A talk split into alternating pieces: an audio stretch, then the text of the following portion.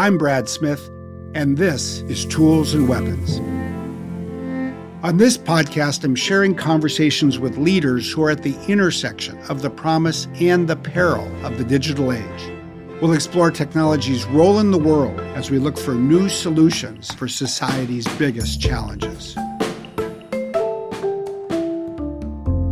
I do think what we're going through are kind of the growing pains of the birth of a new American democracy and a new international order.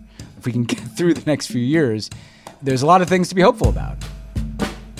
That's Ben Rhodes, best selling author, podcaster, and former Deputy National Security Advisor and speechwriter serving under President Barack Obama. From New York to Houston to the staff of the 9 11 Commission in Washington, D.C., Ben's path into politics was not a typical one, but it landed him a front row seat to one of the great transformations of our time how social media changed the way people consume and react to information. From his post in the White House, Ben watched social media evolve from a democratizing force of the Arab Spring to a weapon used to spread disinformation and divide societies. In this conversation, we turn our attention to the transformative technology of today, artificial intelligence, and we reflect on how it can help people solve some of our most pressing challenges. To hear more conversations like this one, I invite you to follow or subscribe to the podcast wherever you're listening now. Ben Rhodes, up next on Tools and Weapons.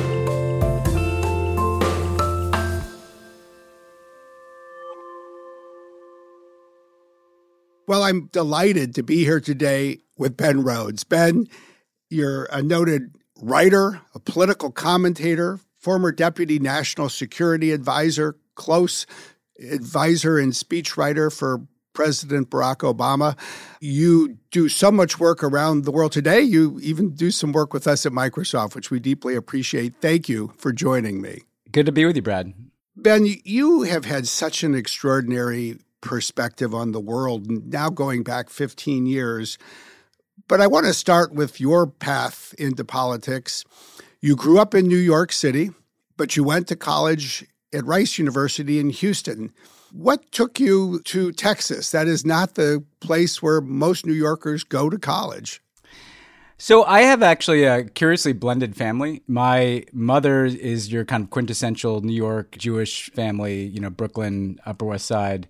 Manhattan. My father, though, is from a small town in Texas, one of 42 first cousins and the only one to leave the state of Texas. And so I always had a little Texas in me. And after growing up in New York, I felt like it was important to kind of live in a different part of the country, open myself up to different points of view. And Rice is a great school, but it's also the kind of school that probably half of it is like the valedictorian of the small town Texas high school. So it was definitely like a culture shock, even though it's Houston, but it was one that I'm grateful for. I think if I just stayed in my lane, it would not have been as interesting.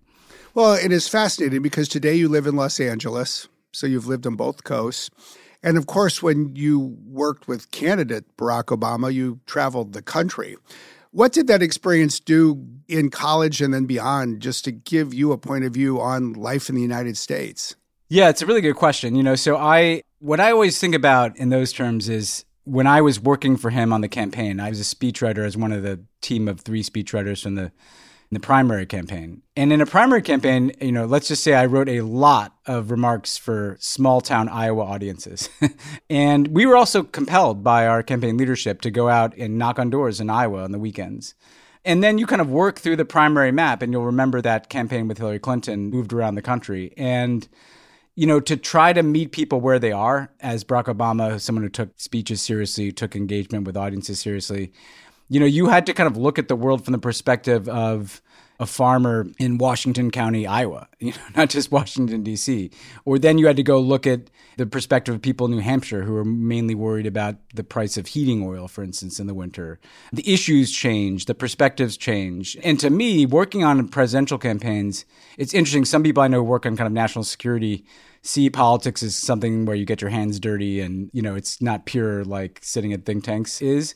But to me, actually, that experience of being on really two presidential campaigns taught me more about this country than I ever could have learned, you know, just kind of studying it from afar. And so to me, it's about knowing your audience. That's what any communication is about. And that's what I had to do on that campaign. One of the things I just have always found fascinating about you, Ben, is we think about people who write speeches or people who engage in politics as people who are always comfortable and confident and eager to argue a case. And yet, one of the wonderful and even just inspiring anecdotes in your first book, The World as It Is Inside the Obama White House, something that has always resonated with me is the story you tell of being invited to the first meeting with the team with then candidate Obama. And you were not at that time self confident, especially just talking off the cuff in a meeting like that. Can you describe that to us? Yeah, it's funny for someone who talks so much for a living now. I used to be terrified of it, just like I think most people are. Any speaking in public, including just speaking in rooms of people that I didn't know. And, you know, I was 29 years old and I was working for a guy named Lee Hamilton, who was a co chair of the 9 11 Commission, ran a think tank in DC. But I was desperately trying to kind of work my way onto the Obama campaign. And I got a phone call from the foreign policy advisor for Obama, a guy named Mark Lippert, and he said, Can you come to debate prep with Obama? And I said, Sure, when? And he said, It's happening right now. so I had no notice, no time to prepare. I walk a few blocks feeling all these nerves. I walk into this room. There's Barack Obama, already one of the most famous people in the world, with his feet up on a conference room table that is, you know, surrounded by political advisors like David Axelrod and foreign policy advisors like Susan Rice. There are probably 10, 15 people in that room. And I kind of disappeared into a chair and hoped that nobody would call on me. And they weren't even talking about the debate. They were talking about whether he should vote for essentially the surge, the Iraq war surge, to fund the surge. And Obama, though, has this habit of wanting to go around the room and hear from everyone. And at one point, he kind of looks in my direction and he sees that the guy next to me is asking me something. And he's like, well, why don't you just, who's that? Why doesn't he tell us what he thinks? You know, uh, literally. And I literally felt my, you know, my stomach come out of my mouth in the way that anybody who's had that kind of fear has felt. And I knew I wasn't going to be able to give my advice. So I, on the spot, was like, I'm going to have to ask him questions. And so I said to him, I said, uh, well, you opposed the surge in Iraq, right? And he said, yes. And I said, and this legislation funds that surge, right? And he said, yes. And I said, and you've introduced legislation to wind down the war that this doesn't do. And I asked a few questions like this, feeling like I could barely hold it together. And he finally kind of sees where I'm going. He's like, well, why don't you just tell me what you're getting at? and I finally mustered the courage to say, well, this bill doesn't fund your policy. You should vote against it. And, you know, it was interesting because I didn't realize at the time that I was kind of auditioning. He came over, he shook my hand, he said, thanks so much for doing that. And then Mark Lippert, the foreign policy advisor, told me he'd just been called up to go to Iraq to serve in the surge, and they needed someone to take his place. And I guess I'd passed my audition while almost, you know, fainting on the spot. but it's been a long time of training to get myself through that.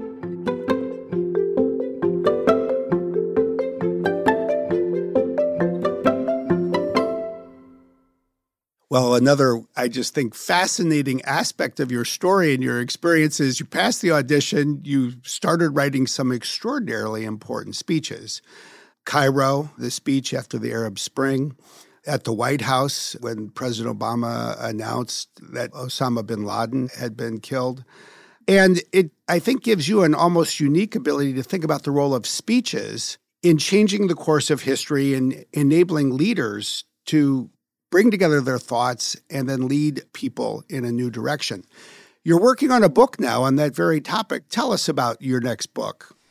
You know, it's interesting. Obama used to say something I describe a couple times in my first book, The World as It Is, sometimes where we get a lot of grief for, you know, how much he focused on speeches. And he used to say, no, actually, that's our whole job in the White House is to tell a story about America. And what he meant by that is not just the speeches, it everything the policies, the priorities, the staging, for lack of a better word, frankly, and the speeches. We were inventing America as everybody does who occupies that office. But the basic point that I think everybody can agree on, or should agree on at least, is that because the United States is not founded on a single ethnicity or religion, because the United States isn't even founded on one single geography, you know, it's 13 colonies that became states that then grew. The story we tell about who we are is actually our national identity in a way that is not the case if you're French or German or Chinese or from a place that, that has a different kind of basis for being a nation. And so I'd always thought that this was something worth exploring. And given how contentious everything is, I thought it'd be interesting to go back and pick 15 speeches that essentially are all about this question of who are we as Americans. Starting from the beginning, in the first speech is Benjamin Franklin at the Constitutional Convention making the case for compromise, making the case for the fact that the only way we're going to have a country is if everybody doesn't get what they want which is a pretty interesting place to begin the story. and it's really where our story begins. Our story begins with people deciding not to resolve their differences over everything. And I think that explains a lot to where we are for good and bad. And basically, you can trace the fact that we've been having versions of the same argument for 250 years now. And it may seem like this is the most intense version it's ever been, and the next election is the most important election of our lifetimes every cycle. But the reality is, like, we've been through a lot of intense things, and you trace American history through speeches, and you're you're going to walk the pathway of abolitionism and secession and civil war and the Gilded Age and populism and progressivism and the New Deal and the civil rights movement. These are, you know, we've been through versions of the same fights that we're going through now. And I think that by looking back and understanding how we narrated that and how we kind of spoke our way into new identities, we can understand a little bit better where we're going.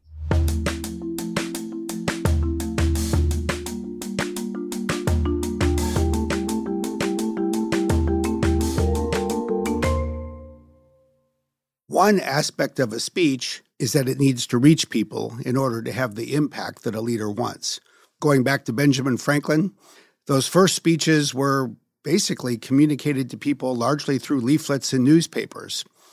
And communications has constantly been changing the way the content of speeches have reached people. Obviously, in our modern day, it's been television and then video, and during your years in the White House, social media. How did social media impact the way you thought about the role of technology in the world? Oh, it's a really interesting question. I mean, first of all, you'll like this anecdote, Brad, just to show that there's always the delivery of the speech, but then also the dissemination. Ben Franklin gave that speech to a closed session of the Constitutional Convention and stressed that everything had to stay behind closed doors, no leaks out of this room because we don't want to be airing our differences. And then the first thing he did afterwards is make sure that every newspaper that he had an affiliation with reprinted his speech in full. that was the benefit of controlling the printing presses in those days. For me, social media transformed everything in terms of our own communication and obviously in terms of global politics too. In 2008, people consumed whole speeches by Barack Obama. You know, he would give a speech, they would run it on television in full if it was a major speech, and you had a shot at reaching a pretty big chunk of people that way the secondary audience, even in 2008, was still getting a pretty straight write up or broadcast of Obama's speech. So, what I mean by that is if Obama gives a 45 minute speech on race, as he did during the campaign, you know, the articles in local papers around the country are going to be pretty factual about here's what Obama said and here's some of the key quotes. The evening news was still going to have like a three minute package with some good clips of the speech, and you'd reach people in that way.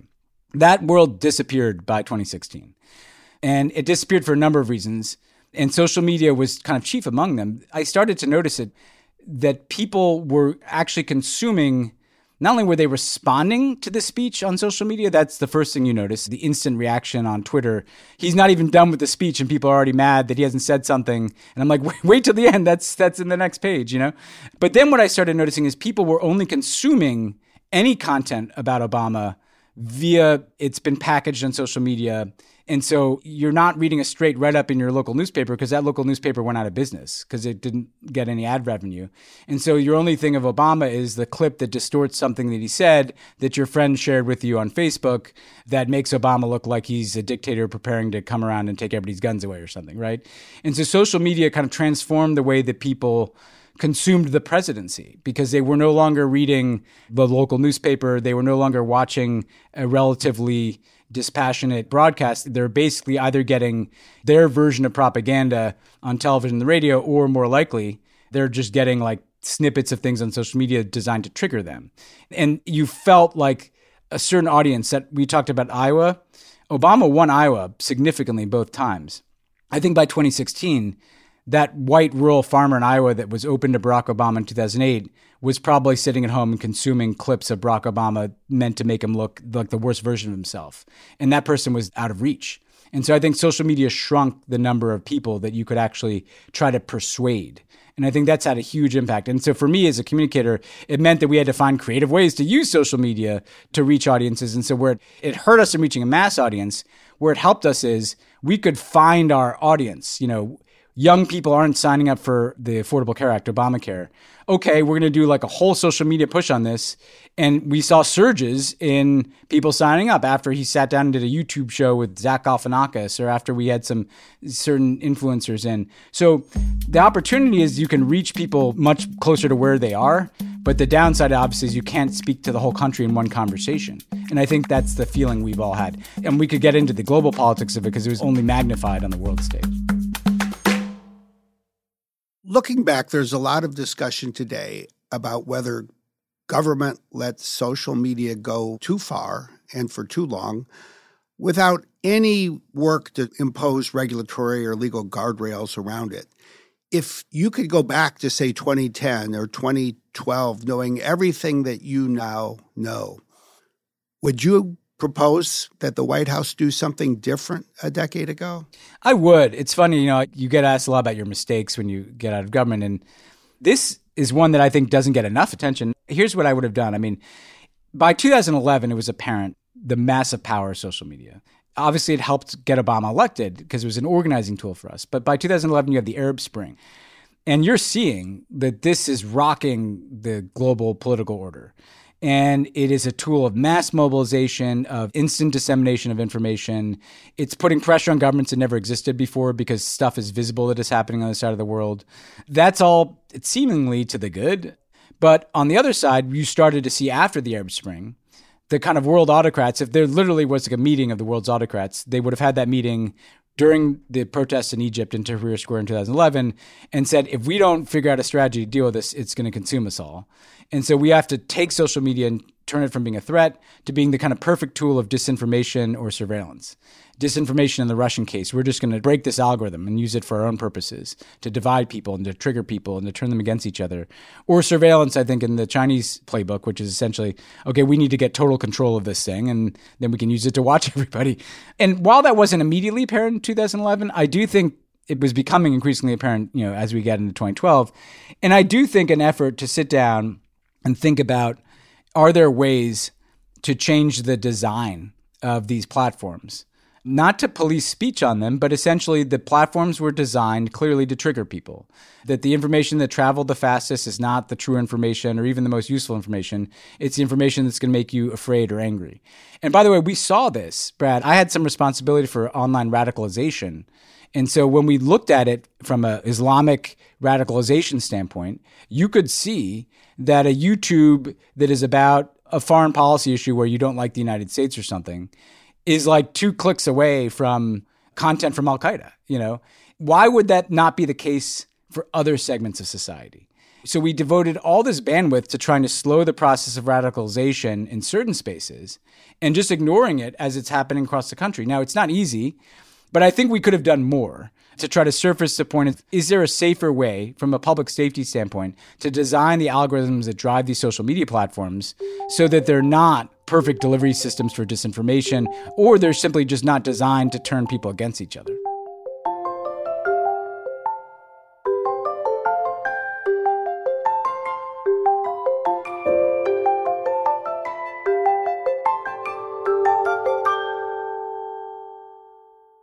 So it's a new decade, and now we're talking about a new technology, AI. It's the early stages, at least, of so called generative AI in the wake of ChatGPT and all of these new models. What lessons do you think we should take from social media as we consider how to address AI? I think that there's a few different lessons to take, and some of them I feel like are already kind of being taken, which is good. The first is if you remember the kind of wave of social media 08, 09, 10, all the focus is on the positive. You know, this is going to bring everybody together. This is going to knock down walls. This is going to allow people to organize. And there wasn't enough thinking around the corners as to, well, how could this go wrong? And so that applies to AI in the sense of, yes, it's very important to emphasize positive uses. But I think it's also imperative to red team what could go wrong here. And the way to red team what could go wrong leads into the second point I'd make, which is, and you've written about this, Brad, in Tools and Weapons, but the technology, we make a mistake sometimes in treating technology like it's some separate being, which I guess maybe an AI, like it could be, but like it's what are people going to do with this, you know? So in terms of social media, you had to think to see around those corners, you had to not just think about like what is a consumer going to do with this or a college kid going to do with this. You had to think, what is Vladimir Putin going to do with this? You know, what is Xi Jinping going to do with this? What are North Korean hackers going to do with this? And so you have to kind of project onto the technology what kind of negativity or negative agendas might exist in the world and then try to red team, okay, like I need to consider what this technology might be able to do in the worst possible hands, you know, which is not how the people who design the technology think because obviously they're thinking about positive uses. So if one point is anticipate what could go wrong in addition to anticipating and planning for what should go right, it's also kind of projecting forward. And I have to think of this not just in the hands of the most responsible actor. I have to think of this in everybody's hands and figure out, like, then, therefore, how do we protect that? I think the other things are education of people you know, people didn't understand they didn't understand social media. They still don't. The best example I heard about this, Brad, was I worked a lot on Myanmar. And Myanmar went from 0% internet penetration to 95 almost overnight when they opened up in the aughts, in late aughts, early teens.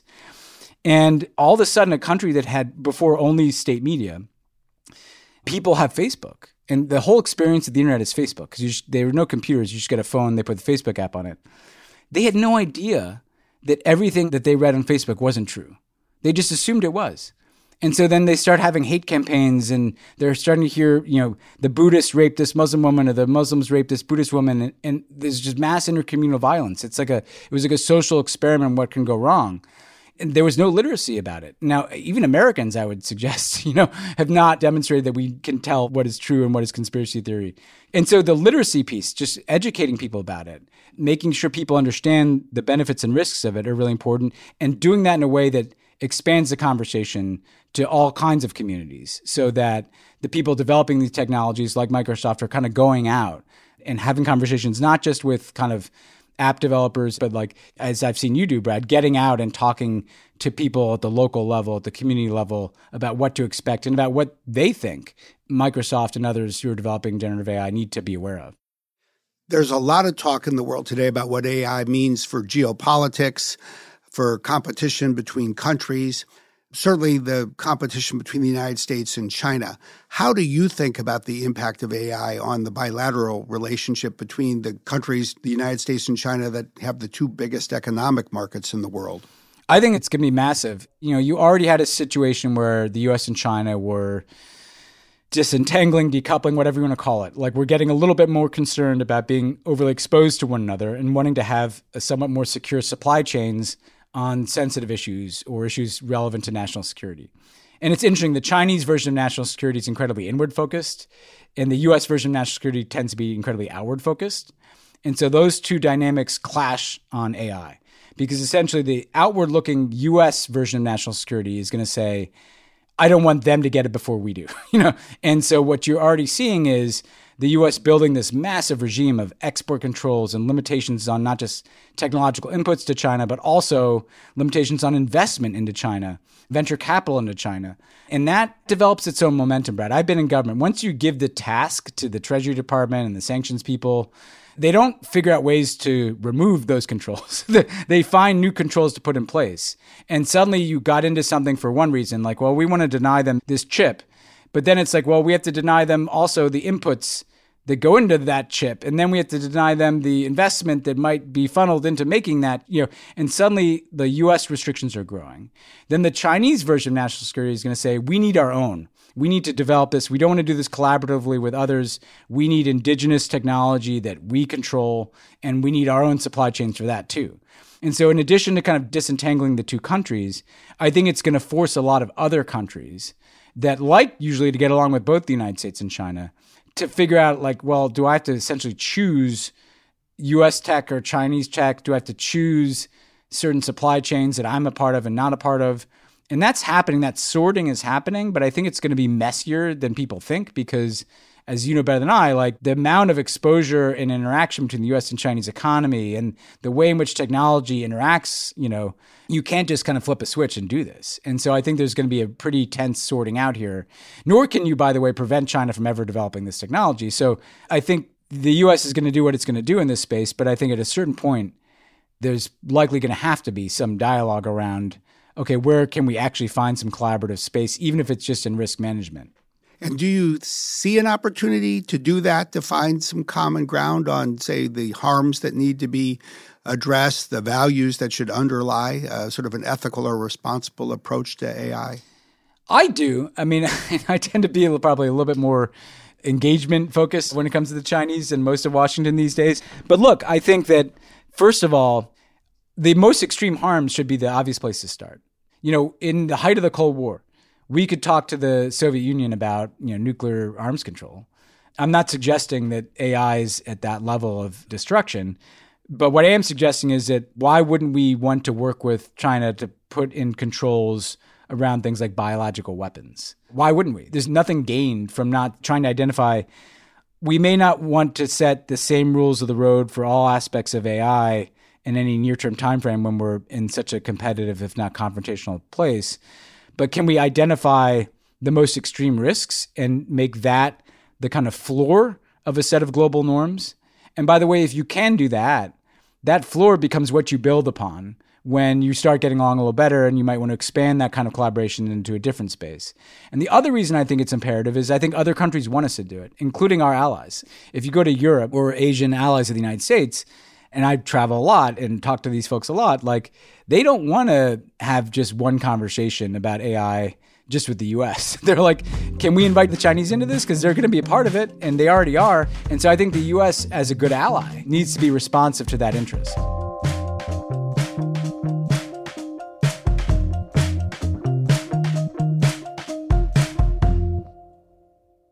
You've seen so much over the last 15 years, and you're so connected with these issues around the world today.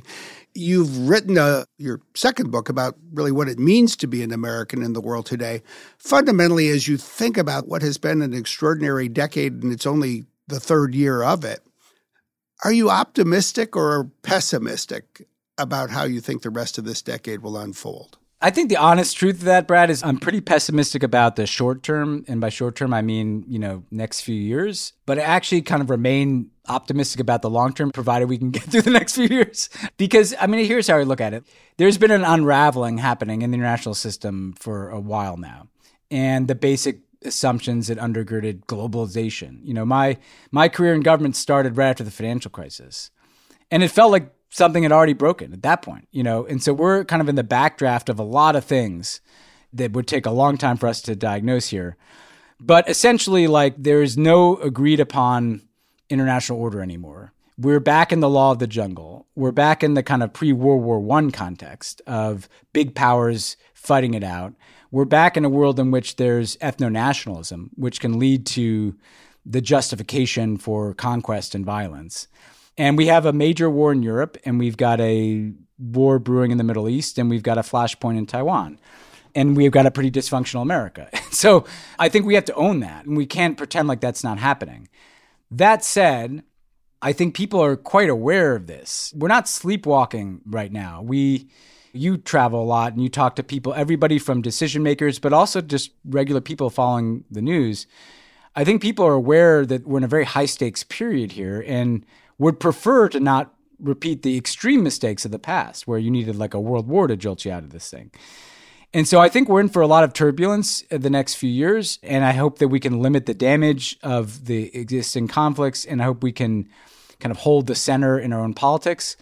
And then I really do think that if we can do that, we'll get to like a, an equilibrium that is different than what happened before. You know, we're not going to go back to the 90s. We're not going to go back to like the unipolar US led world. But if we can avoid like a major global conflagration, I do think what we're going through are kind of the growing pains of the birth of a new American democracy and a new international order. And if we can get through the next few years, there's a lot of things to be hopeful about. And the benefits that could come from generative AI could be a part of what's good, even as obviously they pose risks. There's so much to keep people up at night. You're obviously somebody who is focused on and worries about so many things around the world. But let me ask you a different question. What gets you up in the morning? What do you find as the greatest source of energy and optimism? You know, for me, it's, I honestly think people are more good than bad. You know, like I, most people I meet are good people. I've got two young kids. They're delightful, wonderful, values driven people. I want to do right by them.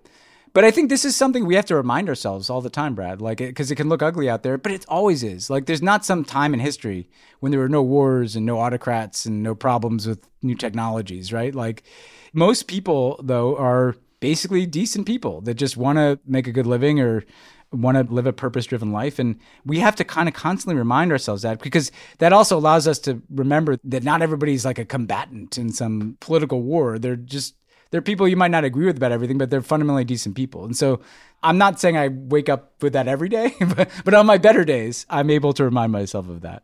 Yeah, I do think it's an important reminder. People are people. The most powerful leaders in the world are still people.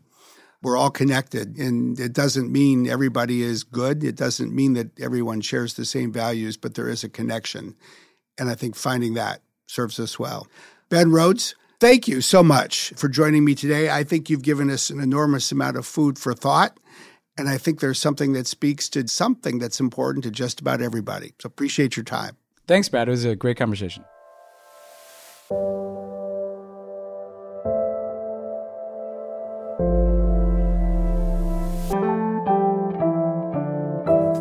You've been listening to Tools and Weapons with me, Brad Smith. If you enjoyed today's show, please follow us wherever you like to listen.